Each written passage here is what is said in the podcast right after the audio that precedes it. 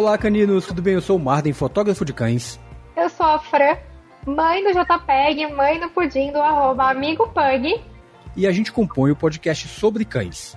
Bom, a gente já vai te pedir para você ir lá nas nossas redes sociais, no arroba amigopug, no arroba fotógrafo de cães, para conhecer melhor a gente. E também, se você quiser fazer algum comentário, deixar algum recadinho, ou pedir alguma pauta, coloca lá no arroba sobre cães. E no, na foto desse episódio, você pode comentar o que quiser do que você ouviu aqui. E também agora o Spotify permite que você deixe avaliações. Você pode ir lá e dar cinco estrelas no nosso podcast e também deixar um comentário, tanto no iTunes quanto no Spotify. Isso ajuda muito, que a plataforma vai saber que você gosta da gente e quer compartilhar com mais pessoas. Não se esqueça também de conhecer os nossos canais.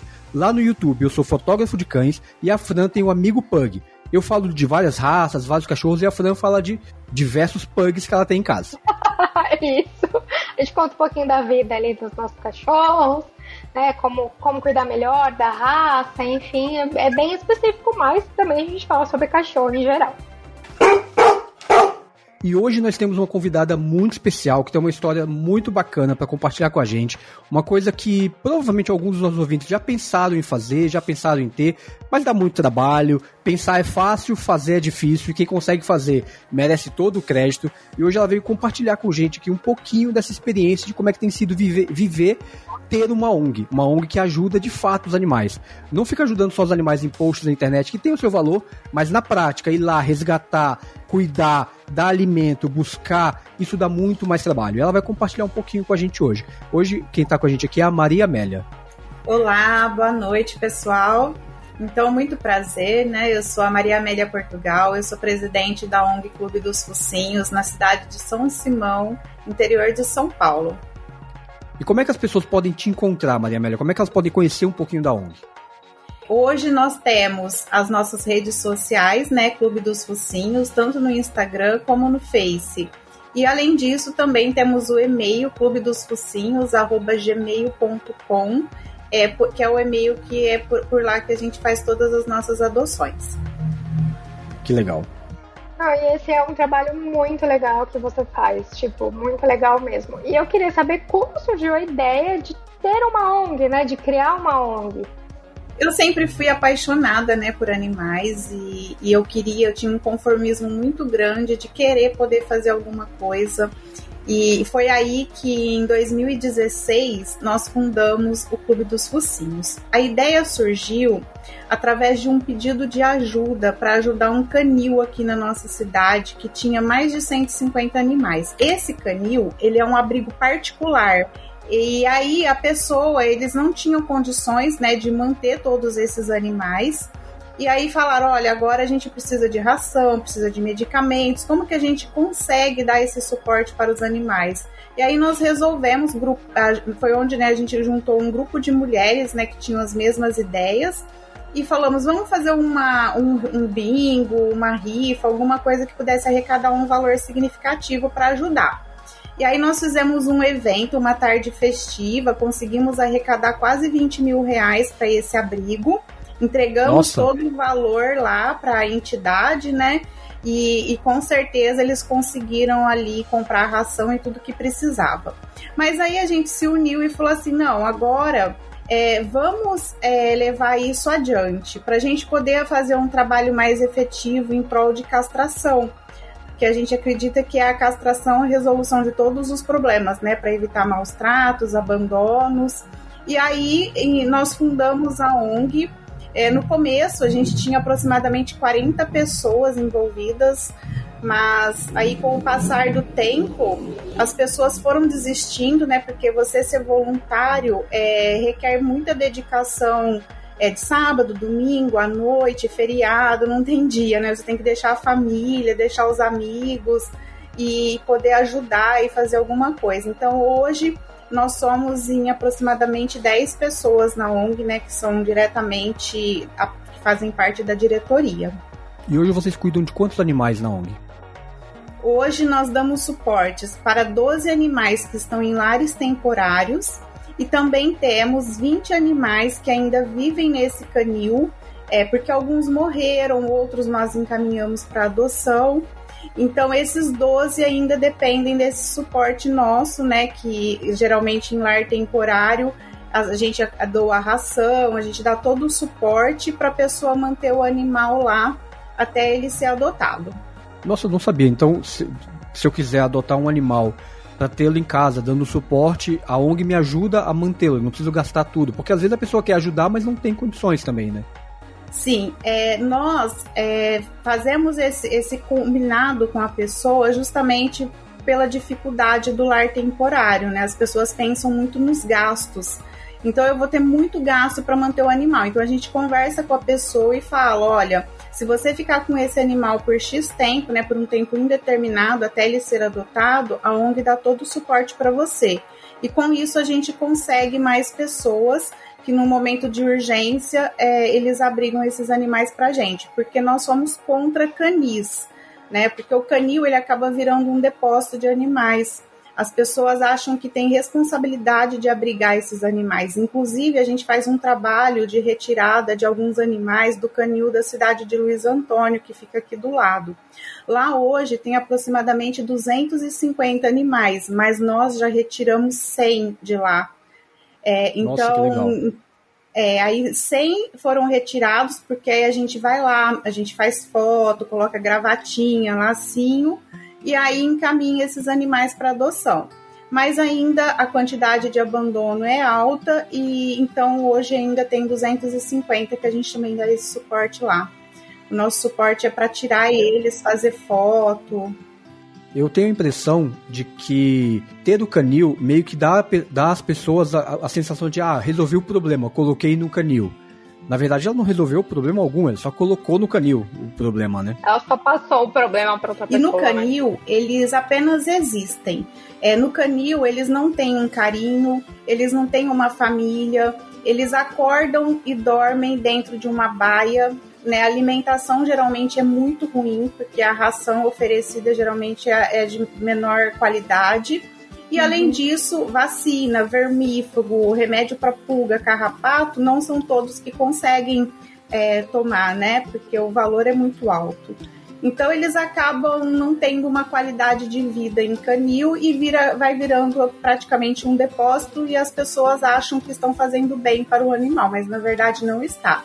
Inclusive, eu gostaria de aproveitar a oportunidade para convidar algumas pessoas para visitarem alguns canis para ver a realidade, porque muita gente não entende, né, não compreende a dor e o sofrimento que é desses animais presos numa baia.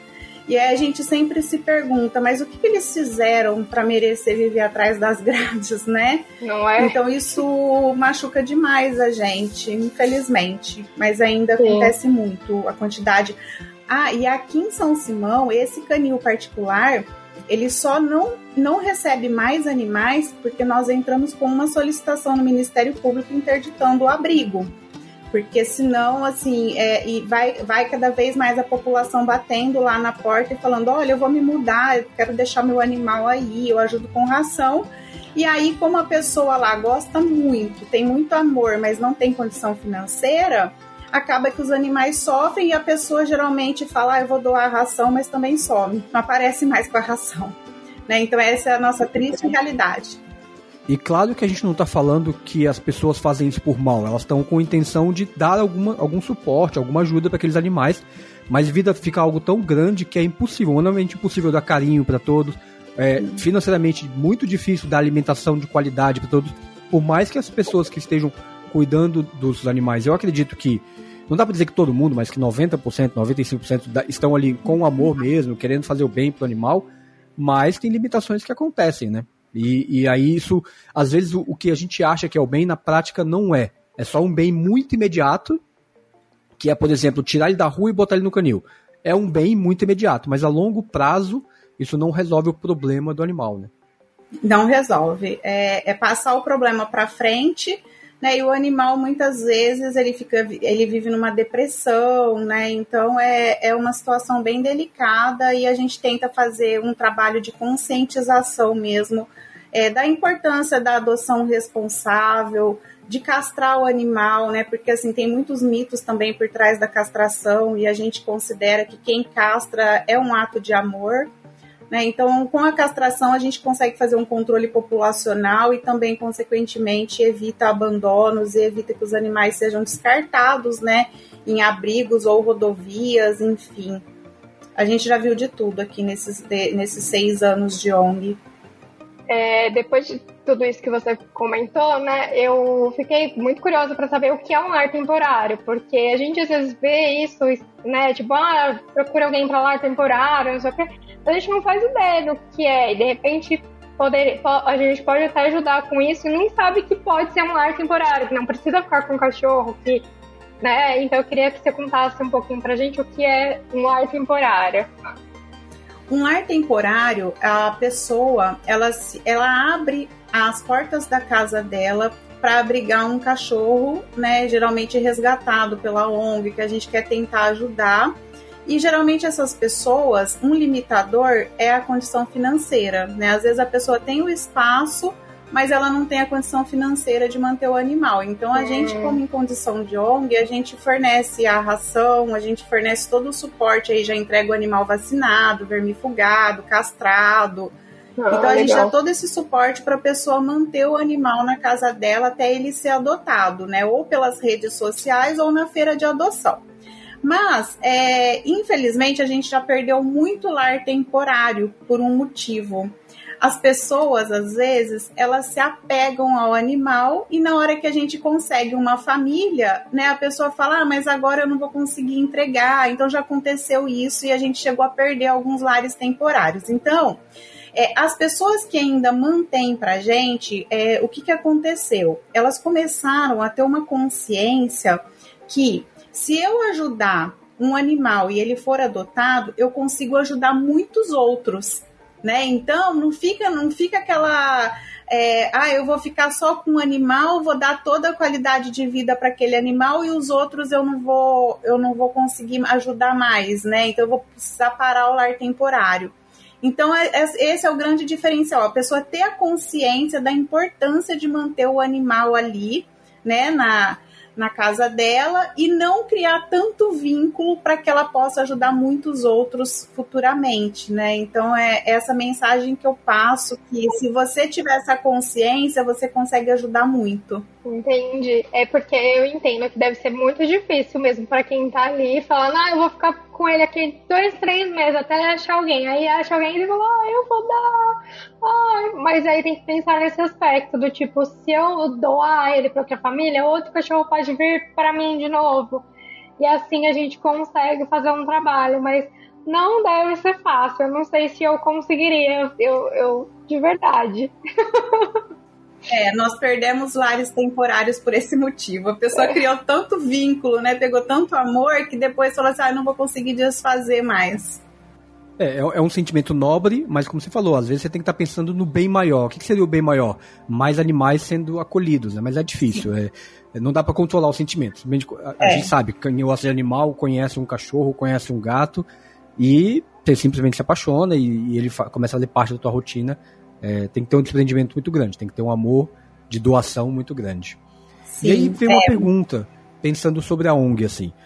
Como é que funciona uma ONG? O que, que de fato é uma ONG? Porque as pessoas falam hoje até, até um pouco de ah, isso aqui é uma ONG, não, é, só quer ganhar nas tetas do governo, isso aqui é uma ONG, só quer ganhar dinheiro em cima dos animais. Mas o que, que de fato é uma ONG? Como é que nasce? Por que, que você decidiu criar uma ONG?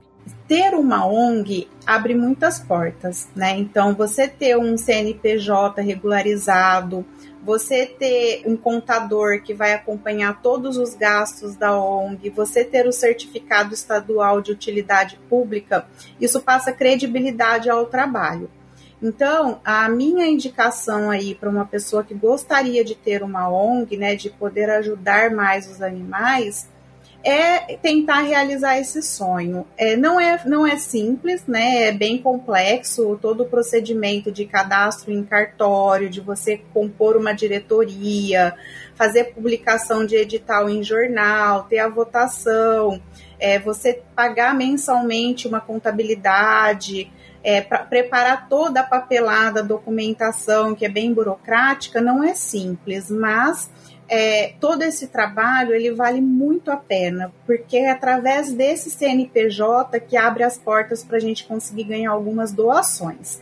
tá? Mas é, falar que a gente tem ajuda de governo, que a gente tem ajuda de prefeitura, isso é lenda, é muito difícil.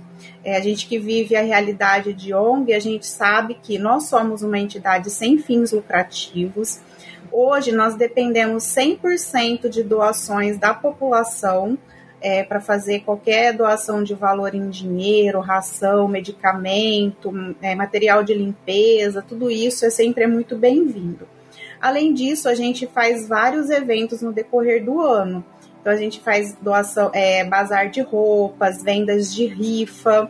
É, a gente vende também reciclados, né? Então a gente arrecada produtos reciclados para poder vender. Então a gente pega garrafa PET, caixinha de leite, latinha, papelão e a gente transforma tudo isso em dinheiro para castração, né, em prol do nosso trabalho. Então, depende muito mesmo da nossa dedicação de ir atrás, vender, divulgar nas redes sociais. Então, a gente não tem apoio, nenhuma verba que venha de, de entidade pública, né? De, não tem.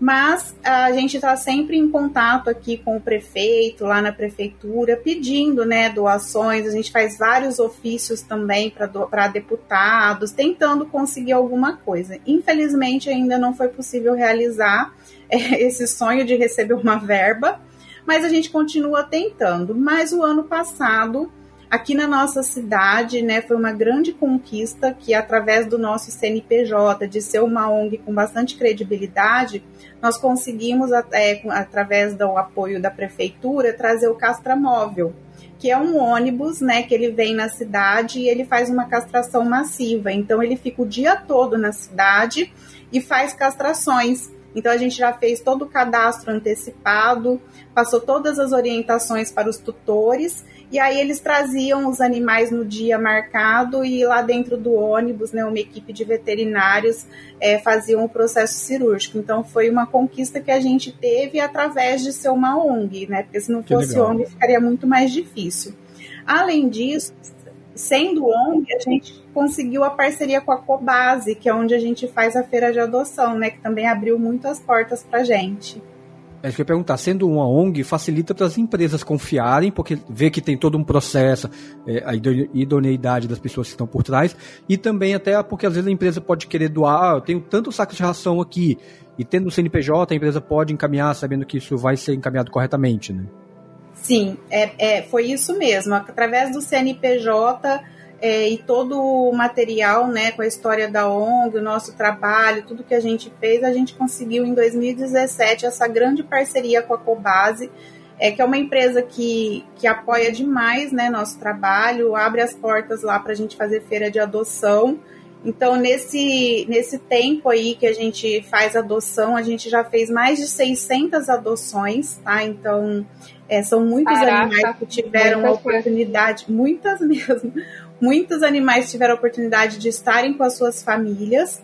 E então muitos deles também foi através da, da, da feira de adoção, né? E da gente conseguir ter esse CNPJ.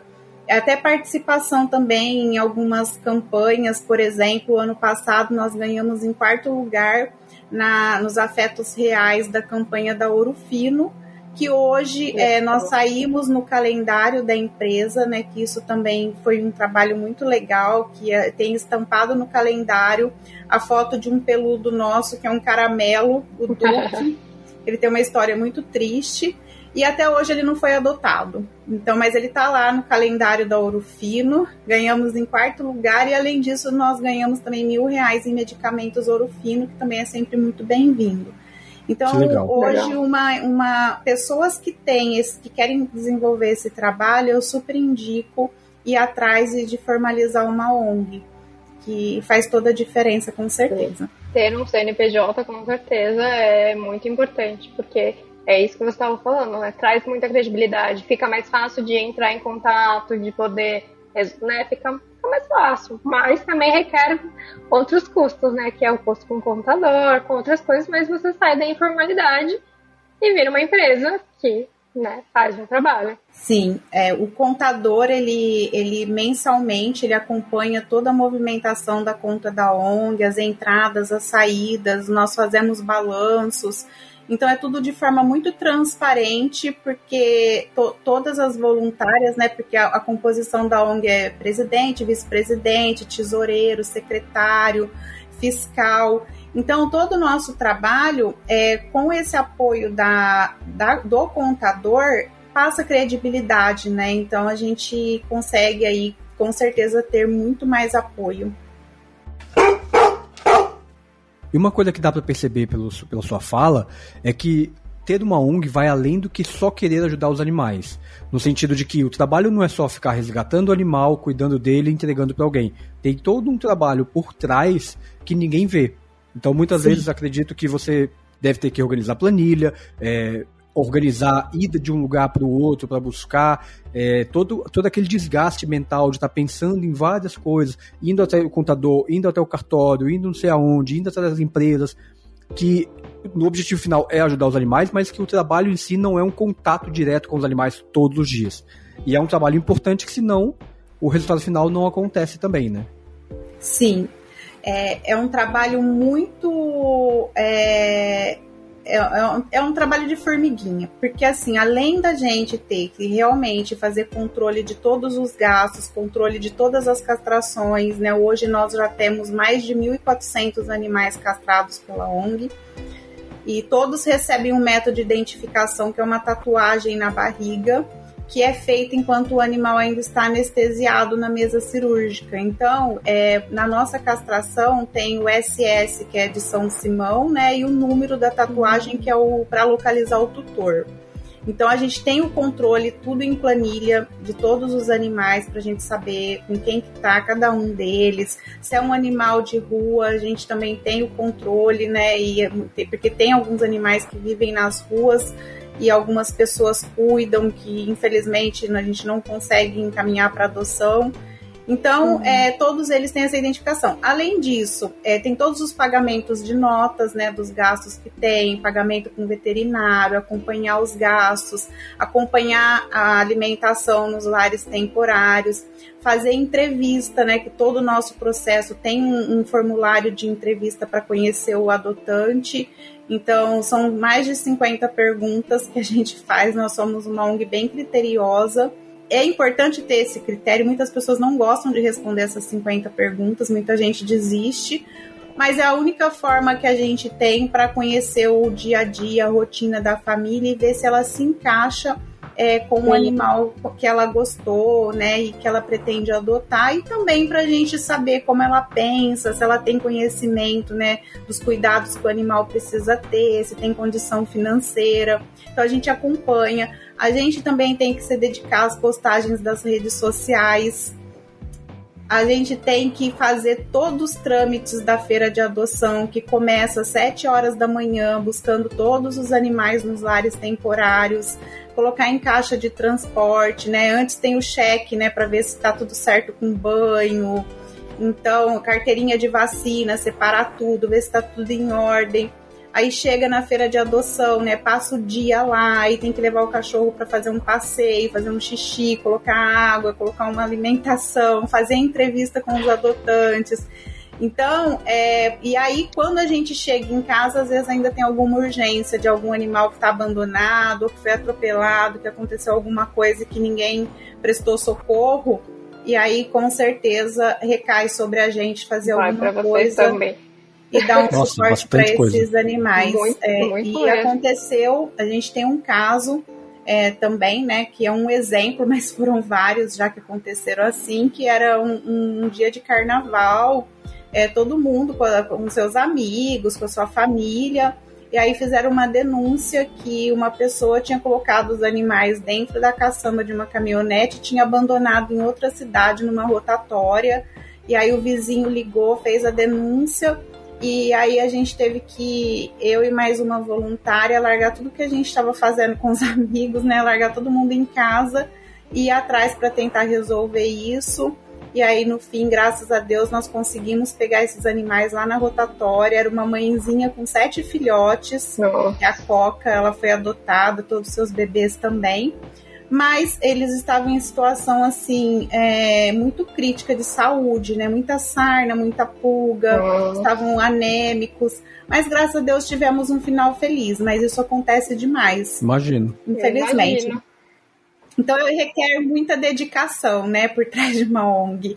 É, correr atrás de cartório, que tem a parte de, de, documento. Aí, quando tem denúncia, a gente vai em denúncia, aí tem que acionar a guarda municipal para ir com a gente aí depois tem que fazer relatório, aí tem que fazer boletim de ocorrência. Então, às vezes, é um horário de almoço e a gente tem nosso trabalho, né? Todas as voluntárias têm sua vida. Então, às Não vezes, é 11 horas. Né? às vezes é 11 horas da noite, ou eu estou fazendo planilha, ou eu estou em alguma é, é, prestando socorro para algum animal, alguma coisa que às vezes a gente está procurando algum animal que está muito debilitado, que as pessoas fazem denúncia ninguém encontra porque não socorreu ele na hora e eles andam muito rápido, né? Então, às vezes é 11, 11 horas da noite, meia-noite, a gente está aí atrás de socorrer animais. Mas graças a Deus, a gente tem uma parceria com um único veterinário aqui da cidade que dá todo o suporte para a gente a hora que a gente precisa. Nossa, que que maravilha, que bom que vocês têm esse suporte. E aí até ia te perguntar várias coisas, você já respondeu muitas coisas que eu, que eu tinha dúvida. Mas, por exemplo, se eu, quem quiser adotar, como faz para adotar, né? Como, como faz para adotar um cachorro da ONG de vocês? Além da feira de adoção que acontece mensalmente, é, nós fazemos muitas adoções pelas nossas redes sociais. Então a gente oh. coloca as fotos com frequência, né, de todos os animais que ainda não conseguiram lar. A gente geralmente conta uma história, né, deles. E aí algumas pessoas que se interessam, elas mandam um e-mail pra gente, né, no clube dos focinhos@gmail.com. E é por lá que a gente encaminha o formulário de entrevista.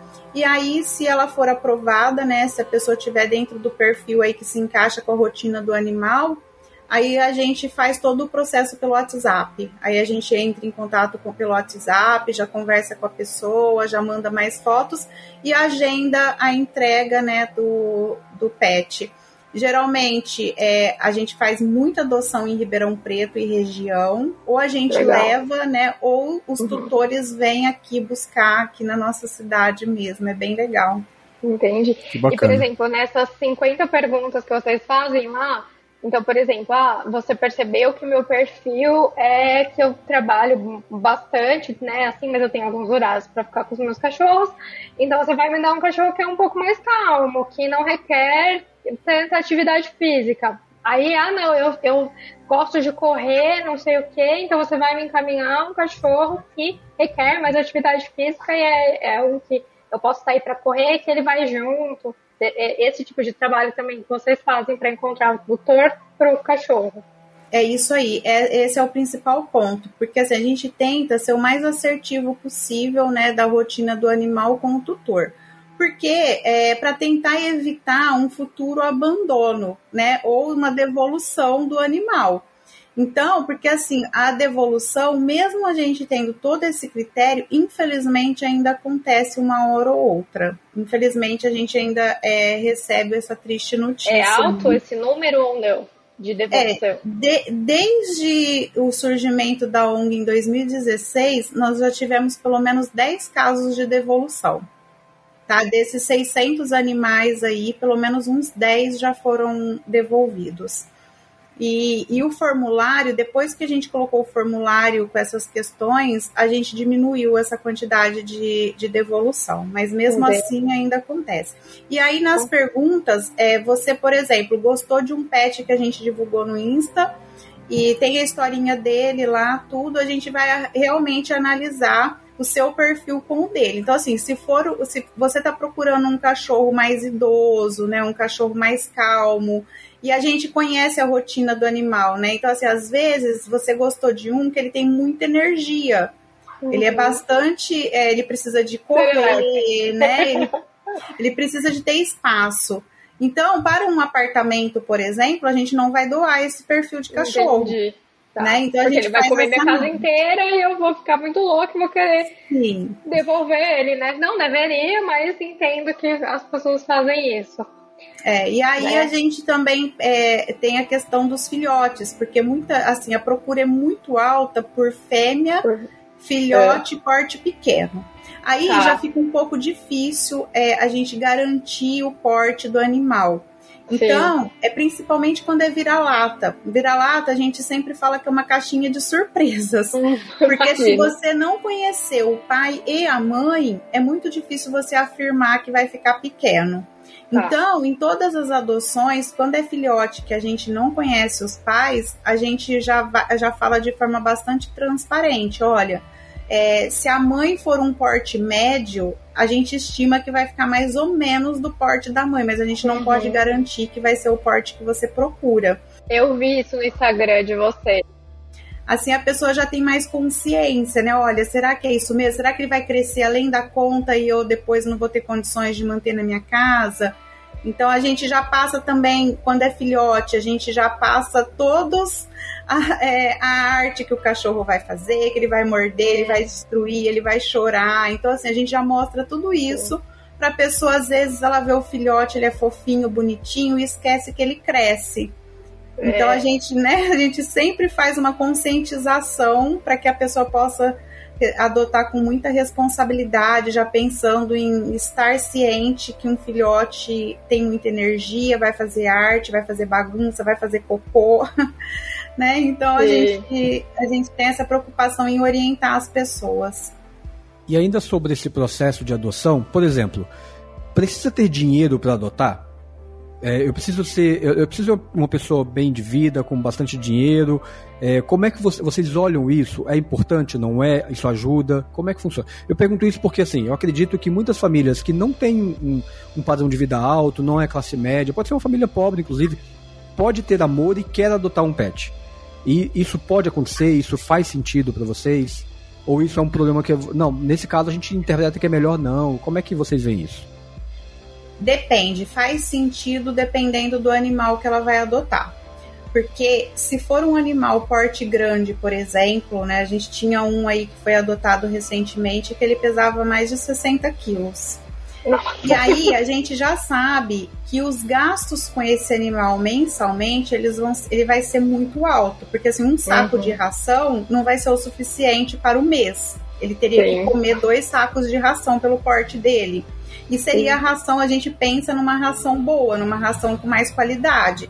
Então, Sim. se a gente vê que a renda familiar da pessoa, ela não vai se encaixar dentro da necessidade do animal, porque ali a gente sabe que tem a ração mensal, mas anual tem as vacinas de raiva, uhum. a V10, que são importantíssimas para a saúde do animal, vermífugo. Então, assim, pode acontecer uma urgência com o cachorro e ela precisa ter o dinheiro para pagar um veterinário. Então, uhum. a gente analisa muito é, nesta situação de porte grande, né? E também dependendo do animal. Porque, por exemplo, um shih tzu, um cachorro que é muito peludo, um cachorro que precisa de tosa, banho com mais frequência então a gente analisa nesse sentido, mas é, é, muitas vezes pessoas sem condições financeiras, mas que têm muita consciência é, de todos esses gastos que precisa ter com o animal e se encaixa dentro da renda dela, a gente faz adoção normalmente. E, e, a gente sabe que as pessoas, às vezes, muitas no formulário de entrevista, a gente sente, ela não tem tanta condição financeira, mas ela tem muito amor e ela sempre vai dar um jeito de priorizar se o animal precisar de um médico veterinário, né? Sempre vai ter todo o suporte. Inclusive, uma das perguntas que a gente faz é referente à alimentação, né? Qual que é o tipo de ração que costuma oferecer, se a pessoa tem conhecimento das vacinas, para a pessoa ter essa sensação já de mensalmente, né, encaixar esse gasto. Então a gente analisa sim, mas é impeditivo dependendo do animal. E, também, assim, já faz parte do processo de análise, né? Assim, eu sei que esse cachorro gasta muito mais porque ele come muito mais. E essa família não tem. É, é como o comportamento. Essa pessoa não fica em casa e o cachorro tem muita energia, não vai combinar muito. Então é tá é só certo. mais um critério que vocês cruzam, né? Sim. Então a gente faz várias análises no formulário para poder chegar na decisão se a gente vai entregar o animal ou não. Nem sempre a gente consegue agradar todo mundo, né? Porque tem algumas pessoas que não concordam, não aceitam, mas a gente tenta ser o mais assertivo possível, Sim. porque um animal que é devolvido, ele, ele já, todos os nossos animais, eles já são sofridos porque nenhum deles uhum. teve uma vida boa, né? Todos eles uhum. ou são vítimas de maus tratos que a gente retirou de maus tratos ou são animais que estavam abandonados, tiveram que se virar para sobreviver. Então, assim, tem muitos em situação muito precária. Então, para a gente doar para uma família, aí a família vai lá, fica um ano com o animal e depois devolve, a gente acaba piorando a situação psicológica do, do, do pet, né? Então, isso para a gente é muito triste. E a gente já teve um caso é, logo no início da ONG de uma família que adotou um filhote com a gente, o filhote cresceu, aí a pessoa engravidou. E aí ela falou: Olha, agora eu engravidei, eu não tenho condição mais de ficar com o cachorro. Gente, e o cachorro é ele, já tava, ele já tava com um aninho. Aí ele veio, ele voltou para a ONG, ele foi para um lar temporário e ele morreu de depressão. Então isso deixou a gente em choque, porque assim, o cachorro ele estava super saudável, ele não tinha problema de saúde, porque ele passou por um check-up no nosso veterinário, mas ele se entregou com saudade da família, porque ele já tinha um menininho lá que também tinha quatro aninhos, que provavelmente brincava com ele, né? E então foi um momento muito triste pra gente de uma devolução, né? Que ele ficou depressivo. E costuma ter cachorros de raça também lá na ONG? Aparece para vocês? Sim, aparece cachorro de raça. É, já apareceu Shih Tzu, já apareceu Poodle, é, já apareceu matrizes, né, de pessoas que uhum. descartaram matrizes que só procriaram e depois abriram mão e em situação de maus tratos também a gente precisou uhum. retirar. Mas é, já apareceu Pitbull, Fila, Agora, recentemente, nós tivemos um é, desses cachorros de caça e em situação muito precária também. Ele ficou uma semana internado e agora, graças a Deus, nós conseguimos uma família para ele. Mas ele foi descartado porque não conseguia mais caçar, também de raça. Você falou bastante sobre castração por que, que você entende que é importante e por que, que você acha que você lá no início você comentou sobre a solução do problema passa pela castração. Por que, que você acha que, que tem essa visão? A castração, ela assim, primeiro que hoje se você não castra um animal, a, a chance é, desses animais terem uma família responsável é muito baixa. Porque geralmente nasce aí de 7 a 10 animais em cada cria. E para conseguir lar responsável está cada vez mais difícil. As pessoas não estão adotando com muita frequência mais, né? Caiu muito o número de adoção. Então, os animais, eles vão sendo descartados assim, a pessoa quer passar o problema para frente rapidamente. Olha, minha cachorra deu cria, eu não tenho condição de ficar com todos os filhotes, eu preciso doar de qualquer jeito. Então, faz a doação sem nenhum critério. Uhum. Além disso, além de fazer o controle da natalidade, a castração evita muitos problemas de saúde, principalmente para as fêmeas. Porque hoje a gente tem muito problema com piometra, que é uma doença, uma infecção grave uhum. no útero, que é uma doença silenciosa e que as pessoas só vão saber dessa doença a hora que já está num estágio muito avançado.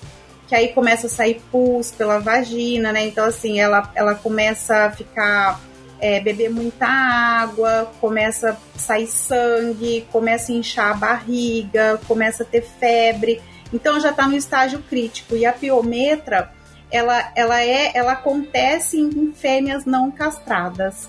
Né? Então, além disso, também evita tumor mamário, que na velhice as fêmeas costumam ter muito tumor mamário. Então, a castração ela só tem benefícios, né, para controle da natalidade, para saúde, do, dos animais, né? Nos machos também evita tumores e a castração do macho também é muito simples. Então a gente sempre, é, a nossa missão mesmo aqui é sempre conscientizar e, e falar muito da castração.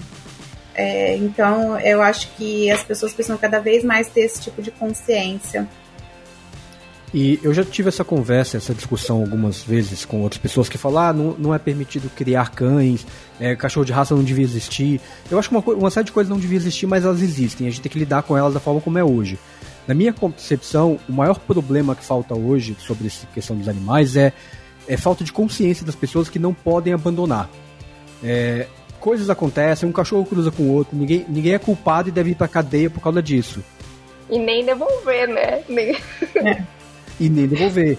Só que, só que as pessoas não botam na cabeça que o cachorro só tá abandonado porque alguém abandonou. Então acho que a gente tem que conscientizar de que não deve devolver, que não deve abandonar, mais do que não ter animais. Você deve ter animais, todo mundo quer ter um animal. Eu não sou contra, por exemplo, uma família que, é bem, que, é, que tem dois cães, que tem o apoio de um veterinário, que entende qual a linhagem daquele cachorro, eles querem cruzar eles de forma muito consciente. Eu acho que esse seria o modelo ideal, acho que eu sou a favor disso.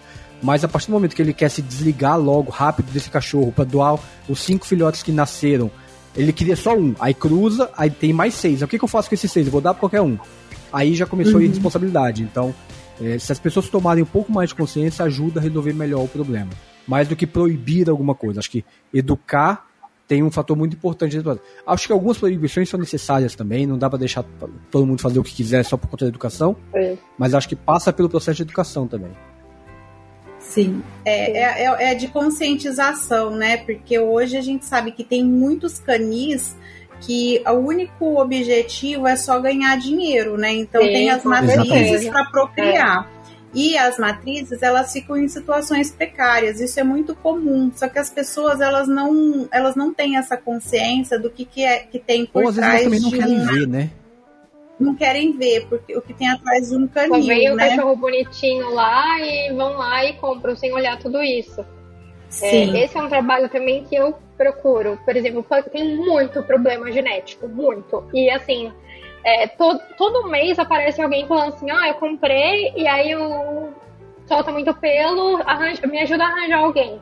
A gente consegue arranjar alguém rápido, isso é fato. Eu mesmo, eu, o pudim foi disso. A pessoa ficou um mês com o cachorro. Um mês, você acha que, que, que é suficiente para eu saber se você gosta, se você não gosta? O pudim a gente adotou assim. A Nutella a gente teve, ela também era matriz de canil.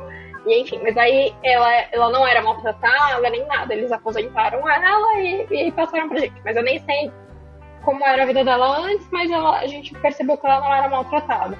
Mas é, é, muito esse trabalho que a gente, que eu pelo menos costumo fazer, é tipo, você quer um pug? Você tá no seu direito de ter um pug, mas vai olhar quem é o pai, quem é a mãe, a estrutura genética, o que, está acontecendo lá, porque senão você vai ter problema. O JPEG, o JPEG não é castrado, mas eu nunca vou cruzar ele. Ele só não é castrado porque ele tinha um problema muito sério de respiração e ele poderia morrer na mesa de cirurgia. Então, ficou, eu descartei isso. Mas assim, eu, ele nunca chegou nem perto de uma fêmea e nem, liga e também nunca vai chegar, porque ele tem um problema muito sério genético. Pra que, que eu vou passar gene ruim pra outro cachorro? Então, assim, é isso que eu faço esse trabalho, do tipo, você quer comprar um pug? Você pode comprar um pug, mas vai olhar lá, não vai cruzar o seu com o do vizinho, porque você não sabe o que tem. É, pode dar um monte de problema. Então, responsabilidade. Tipo, né? É isso aí. Quando a gente tem cachorro de raça na, aqui para adoção, geralmente a gente nem divulga nas redes sociais porque sai até briga. É, sai mesmo. É, então, assim, geralmente os cachorros de raça a gente leva para feira de adoção. E aí, um dos critérios para a gente doar um cachorro de raça é que a pessoa tenha já um é, vira-lata. Então, assim, a pessoa já tem um vira-lata. Que, que interessante. É, então a pessoa tem um vira-lata, tem um vira-lata, então aí ela adota um de raça com a gente. É um dos critérios Legal. que a gente tem quando a gente tem animal de raça. Mas um, uma, uma das coisas que a gente fala muito, né, uma frase que a gente sempre divulga muito nas nossas redes sociais é não compre adote, né? Não compre adote pensando justamente é, nessa questão de não incentivar o comércio. Uhum, mas a gente sabe que é um, um, trabalho muito difícil. Mas se a pessoa que quiser comprar, ela tem todo o direito de comprar, a gente respeita, mas a gente só pede que a pessoa conheça muito bem o local que ela vai comprar. Que, se ela já tiver na cabeça dela, olha, eu quero comprar, não tem jeito, e conhecer também o perfil do cachorro, né? Porque esse é um problema. Esse pug que foi devolvido aí, que a pessoa não quis, ah, solta muito pelo a gente já sabe que é uma raça que solta pelo. Sim. Então, assim, a pessoa tem que, tem que se informar antes de sair comprando. Às vezes é muito também por status. Ah, eu gostei daquele cachorro que eu vi em tal lugar e é bonitinho, mas será que vai se encaixar ao seu estilo de vida, né? Será que solta muito pelo? Quais os gastos que vai ter com esse cachorro? Porque a gente sabe que tem muito cachorro que tem necessidades especiais, né? Então é, precisa se informar mesmo. E aí eu já, já encaixo uma pergunta. É, as pessoas têm preconceito com cães que têm necessidades especiais? Você já viveu isso? É. Já percebeu isso na adoção? Hoje, o que a gente sente muito né, em todos esses anos de trabalho é adoção de cachorros deficientes, cachorros pretos e cachorros caramelos, eles são os últimos a serem escolhidos. É a nossa triste realidade. Se a gente está na feira de adoção, a gente tem uma gradinha de cachorros pretos, são poucas as pessoas que vão olhar para esse cachorrinho preto. Os outros que são de outras Nossa, cores. não fazia ideia. Sim, é, nós temos hoje dois cachorros caramelo que eles não são adotados de jeito nenhum. São cachorros assim que empacou mesmo, ninguém olha para eles, ninguém quer porque são caramelo, porte médio e macho. Então a gente tem Nossa. muito. E, e macho também já é um pouco mais difícil a gente doar. As fêmeas geralmente são mais rápido o processo de adoção. A gente fica pouco tempo com fêmea. Porque Mas tem um cachorro idoso. Tipo tem um mito do que a fêmea dá menos trabalho, que a fêmea não faz um marca território, que é mais fácil ter uma fêmea. Tem fêmea da pomeada também, gente. Isso aí é, é, é, mito. É, a gente tem algumas exceções de pessoas, né? Graças a Deus que a gente fala que são adotantes abençoados na nossa vida, que já procuram a gente falando assim: olha, eu quero adotar o cachorro mais difícil que vocês têm aí, que nunca seria escolhido. Então, assim, tem esse lado das pessoas é, que realmente não procuram esse tipo de adoção, mas tem as que se programam para isso e querem dar uma oportunidade para um idoso, porque Legal. idoso também é muito difícil a gente conseguir adoção. Hoje tem muito idoso nesse canil que a gente ajuda, né? Nesses 22 aí, pelo menos 15 uhum. são idosos que também nunca saíram de lá para ter uma vida boa, assim, com uma família. Entendi. A gente tá com um cachorro que ele levou um tiro na boca, que é o Boquinha. A pessoa Nossa. deu um tiro na boca dele Eu e precisou tirar a mandíbula dele. Mas eles sempre nos surpreendem, né? No começo ele conseguia, ele só comia comida pastosa. É, ele já está quase um ano com a gente. Mas agora ele já consegue comer a ração normal, sem ser pastosa. Então ele surpreendeu até a pessoa que está dando lar temporário para ele que ele consegue encaixar a boca no pote de ração, colocar a ração bem no fundo assim e mastigar. Mas ele também oh. é um cachorrinho que ele é porte médio, macho, castrado, mas ele não tem a mandíbula, então já é um uhum. motivo para ainda estar, é, a gente está enfrentando uma dificuldade de adoção dele. A gente sempre posta que ele loucura. também nas redes sociais e nunca recebemos uma solicitação nem de entrevista para ele. E a mesma coisa acontece para os outros que são pretinhos, que são os últimos né, a serem escolhidos, e os caramelos. Então a gente enfrenta esse tipo de preconceito, infelizmente. Nossa, que triste isso. É muito triste. A gente fica muito sentido, mas a uma hora a gente fala, demora para aparecer essa pessoa, mas a hora que aparece, a gente sabe que é o maior amor do mundo que essa pessoa vai dar porque ela já se programa para poder adotar um que é rejeitado. Então a gente falou, vamos esperar mais um pouquinho que uma hora aparece uma família muito especial. Legal. É, não, vai aparecer, né? Sempre, sempre tem alguém que quer muito alguém diferente mesmo. Isso é importante. Esse trabalho que vocês fazem é é muito importante mesmo e que legal, assim, eu fico feliz de saber que existe ONGs e pessoas preocupadas com os bichinhos por aí e, e fazem esse trabalho. E nesses resgates que você já fez, você já teve algum problema? Já passou um perrengue, já foi mordido, sei lá, alguma coisa desse tipo? Desde que a gente começou o trabalho em 2016, eu nunca levei uma mordida. Nunca. Eu já cheguei retirando animal acorrentado, de maus tratos. Já entrei em casa, assim, para poder pegar o animal. Já peguei animal na estrada, é, inclusive um enorme. Coloquei dentro do meu carro. Eu tenho até uma foto com ele, que ele é maravilhoso. E peguei na estrada, coloquei dentro do meu carro. Nunca recebi uma mordida de cachorro, nunca. O que a gente já enfrentou muito foi problemas com as pessoas, né? os tutores. É, os tutores sim tinham vontade de morder a gente, porque eles não. Mas isso você pode morder de volta, comete... né? a pessoa que comete maus tratos, ela não acha que comete maus tratos, né? Então ameaça ah, de morte, ameaça. Mas os animais nunca, nunca. Que legal. E eu imagino que, eh, já para a gente finalizar o programa, a gente trouxe muitas informações bacanas, mas acho que talvez essa ainda me gera uma curiosidade. Eu imagino que esse trabalho ao longo dos anos, você ter feito seis anos, deve já ter te gerado muitas emoções. O que, que você acha que foi muito marcante, assim, em termos de uma emoção muito positiva ou uma situação que você não gostaria que ninguém passasse com o animal, que você gostaria de deixar de recado para as pessoas? Ai, foram várias, né? Mas pra gente o pior é quando o animal está em condições muito é, é, tá muito judiado, tá muito anêmico, tá com doença do carrapato, tá em situação precária e a pessoa não faz nada, né? Então a gente chega lá na denúncia e a pessoa ainda é resistente para entregar o animal. Então com isso eu já sofri demais, porque minha vontade já era levar o animal embora ali na hora e não consegui porque a pessoa não autorizava, não deixava e depois a gente ter que voltar com a polícia. Então era uma situação que gerou muito desgaste, porque assim, a gente já quer resolver na hora. A gente vê que o animal não está em condição e a pessoa ainda não tem essa consciência que o animal está morrendo e não deixa a gente ajudar. Mas uma situação muito marcante foi logo no início do nosso trabalho, que a gente ainda não tinha suporte de nada, não tinha ninguém, não tinha lar temporário, não tinha lugar e a gente recebeu uma denúncia que tinham 12 animais no lixão da cidade, no aterro sanitário da cidade.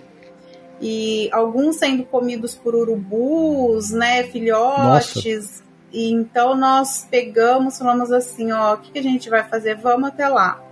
Chegou lá, realmente a gente se deparou com uma cena que, assim, até hoje marca demais Aí a gente teve que encher meu carro com esses 12 animais, levamos lá pro veterinário e aí eu pedi uma ajuda para ele, olha, faz o que puder por eles, porque muitos estavam com é, é, já saindo comido vivo mesmo, né?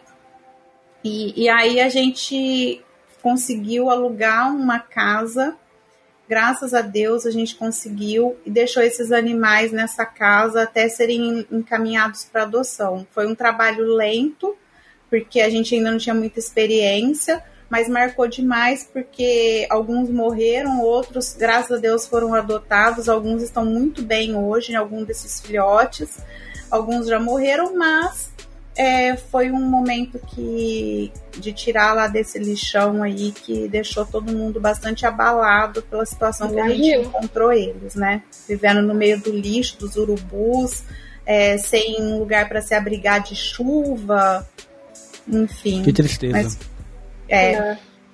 Olha, é, ai, ai. É, é, é, é chocante, assim. Pesado, né? É. Muito. Às vezes as pessoas pensam, ah, adote o um animal e só, só tem imagem do animalzinho na feira de adoção, que ele, ali tá bonitinho, tá preparado, já passou Sim, por todo tá o problema. Banho, é. é, ali ele tá fácil, né? E não tenho noção do quanto é duro por trás disso. Acho que o teu trabalho é muito importante, Madame e ele é muito difícil. Eu fico me colocando nessa situação, será que eu conseguiria fazer algo assim? Eu não sei. É. gostaria de conseguir, porque acho que é mais é mega importante isso que vocês fazem. Mas que bom que é. existem pessoas como você que tomam a frente, encaram toda a dificuldade e, e que essa luta se torne mais leve, que, que os ouvintes possam ajudar de algum jeito.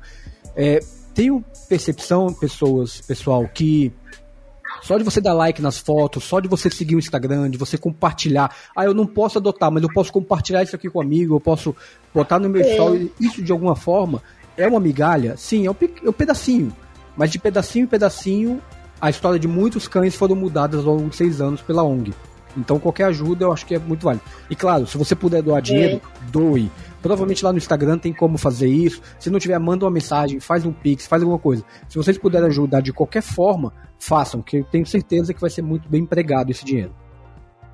Sim, com certeza. A gente entendeu que o trabalho é muito importante, né? O pessoal faz um trabalho incrível. E tem história de todos os cãezinhos, porque eu entrei, olhei tudo, então tem a história, tem desse do, do da mandíbula, tem daí dá pra mesmo que você não more ali nas redondezas, mas aí foi o que a Maria Amélia falou, dá pra ir lá e ela leva pra você de repente, ou você vai lá e pega. É, eu vi que também tem gatinhos, né? Não tem só cachorro, tem, tem gato. E parabéns pelo trabalho, viu? Parabéns mesmo. Muito obrigada. A gente geralmente é, nós precisamos comprar uma gatoeira para poder pegar um, alguns gatos ariscos também para castrar. Uhum. Foi um uhum. trabalho bem difícil, que nós ficamos sábado um dia inteiro fazendo plantão para tentar pegar gato arisco, colocando é, sardinha, colocando algumas coisas lá para poder atrair eles. E aí, com isso, nós conseguimos castrar 13 animais é, ariscos, né? Que são animais de, de mato mesmo, que hum. conseguimos fazer a castração deles e fora outras aí que a gente geralmente arma aí na casa de algumas pessoas para tentar pegar, porque gato procria muito rápido, né? Muito mais rápido que a cadela. Então, o método de castração precisa ser muito mais rápido também. Então, a gente, a gente foca muito em castração de gatas, principalmente. Quem, é isso, pessoal. Quem quiser acompanhar o, o trabalho, vai lá no Instagram, Clube dos Focinhos. O link vai estar na descrição. Você pode mandar mensagem para eles, pode acompanhar o trabalho. Muito obrigado, Maria Amélia, pelo seu tempo. É muito importante conhecer mais desse processo, de tudo isso que está tá perto da gente, mas ao mesmo tempo está tão longe. Então, conhecer mais a dinâmica disso é, é legal. E, e, é isso. Fique, fique à vontade. Se quiser voltar, eu tenho certeza que tem histórias ainda para a gente conhecer melhor e saber mais. Fique é. à vontade, o espaço está aberto. Será sempre bem-vinda. Muito obrigada. Agradeço demais a oportunidade desse bate-papo. E qualquer dúvida, qualquer coisa, também podem chamar a gente lá no Insta que a gente responde. E obrigada a vocês dois aí pela grande oportunidade mesmo, de coração. A gente que agradece. É isso, pessoal. Não se esqueça de curtir o nosso podcast e lá no Spotify ou no iTunes, compartilhar nas redes sociais. E se você quer saber de algum tema específico, manda mensagem pra gente. Vai ser muito legal a gente conhecer um pouco mais de vocês também. E claro, tirou uma foto do seu pet, marca a gente sobre Cães Podcast. Lá no Instagram a gente vai poder compartilhar e conversar com vocês mais. É isso aí, gente. Um grande beijo meu. Um beijo de Jota do Pudim que estão aqui aqui embaixo. um grande abraço e até o próximo programa. Tchau, tchau. Tchau.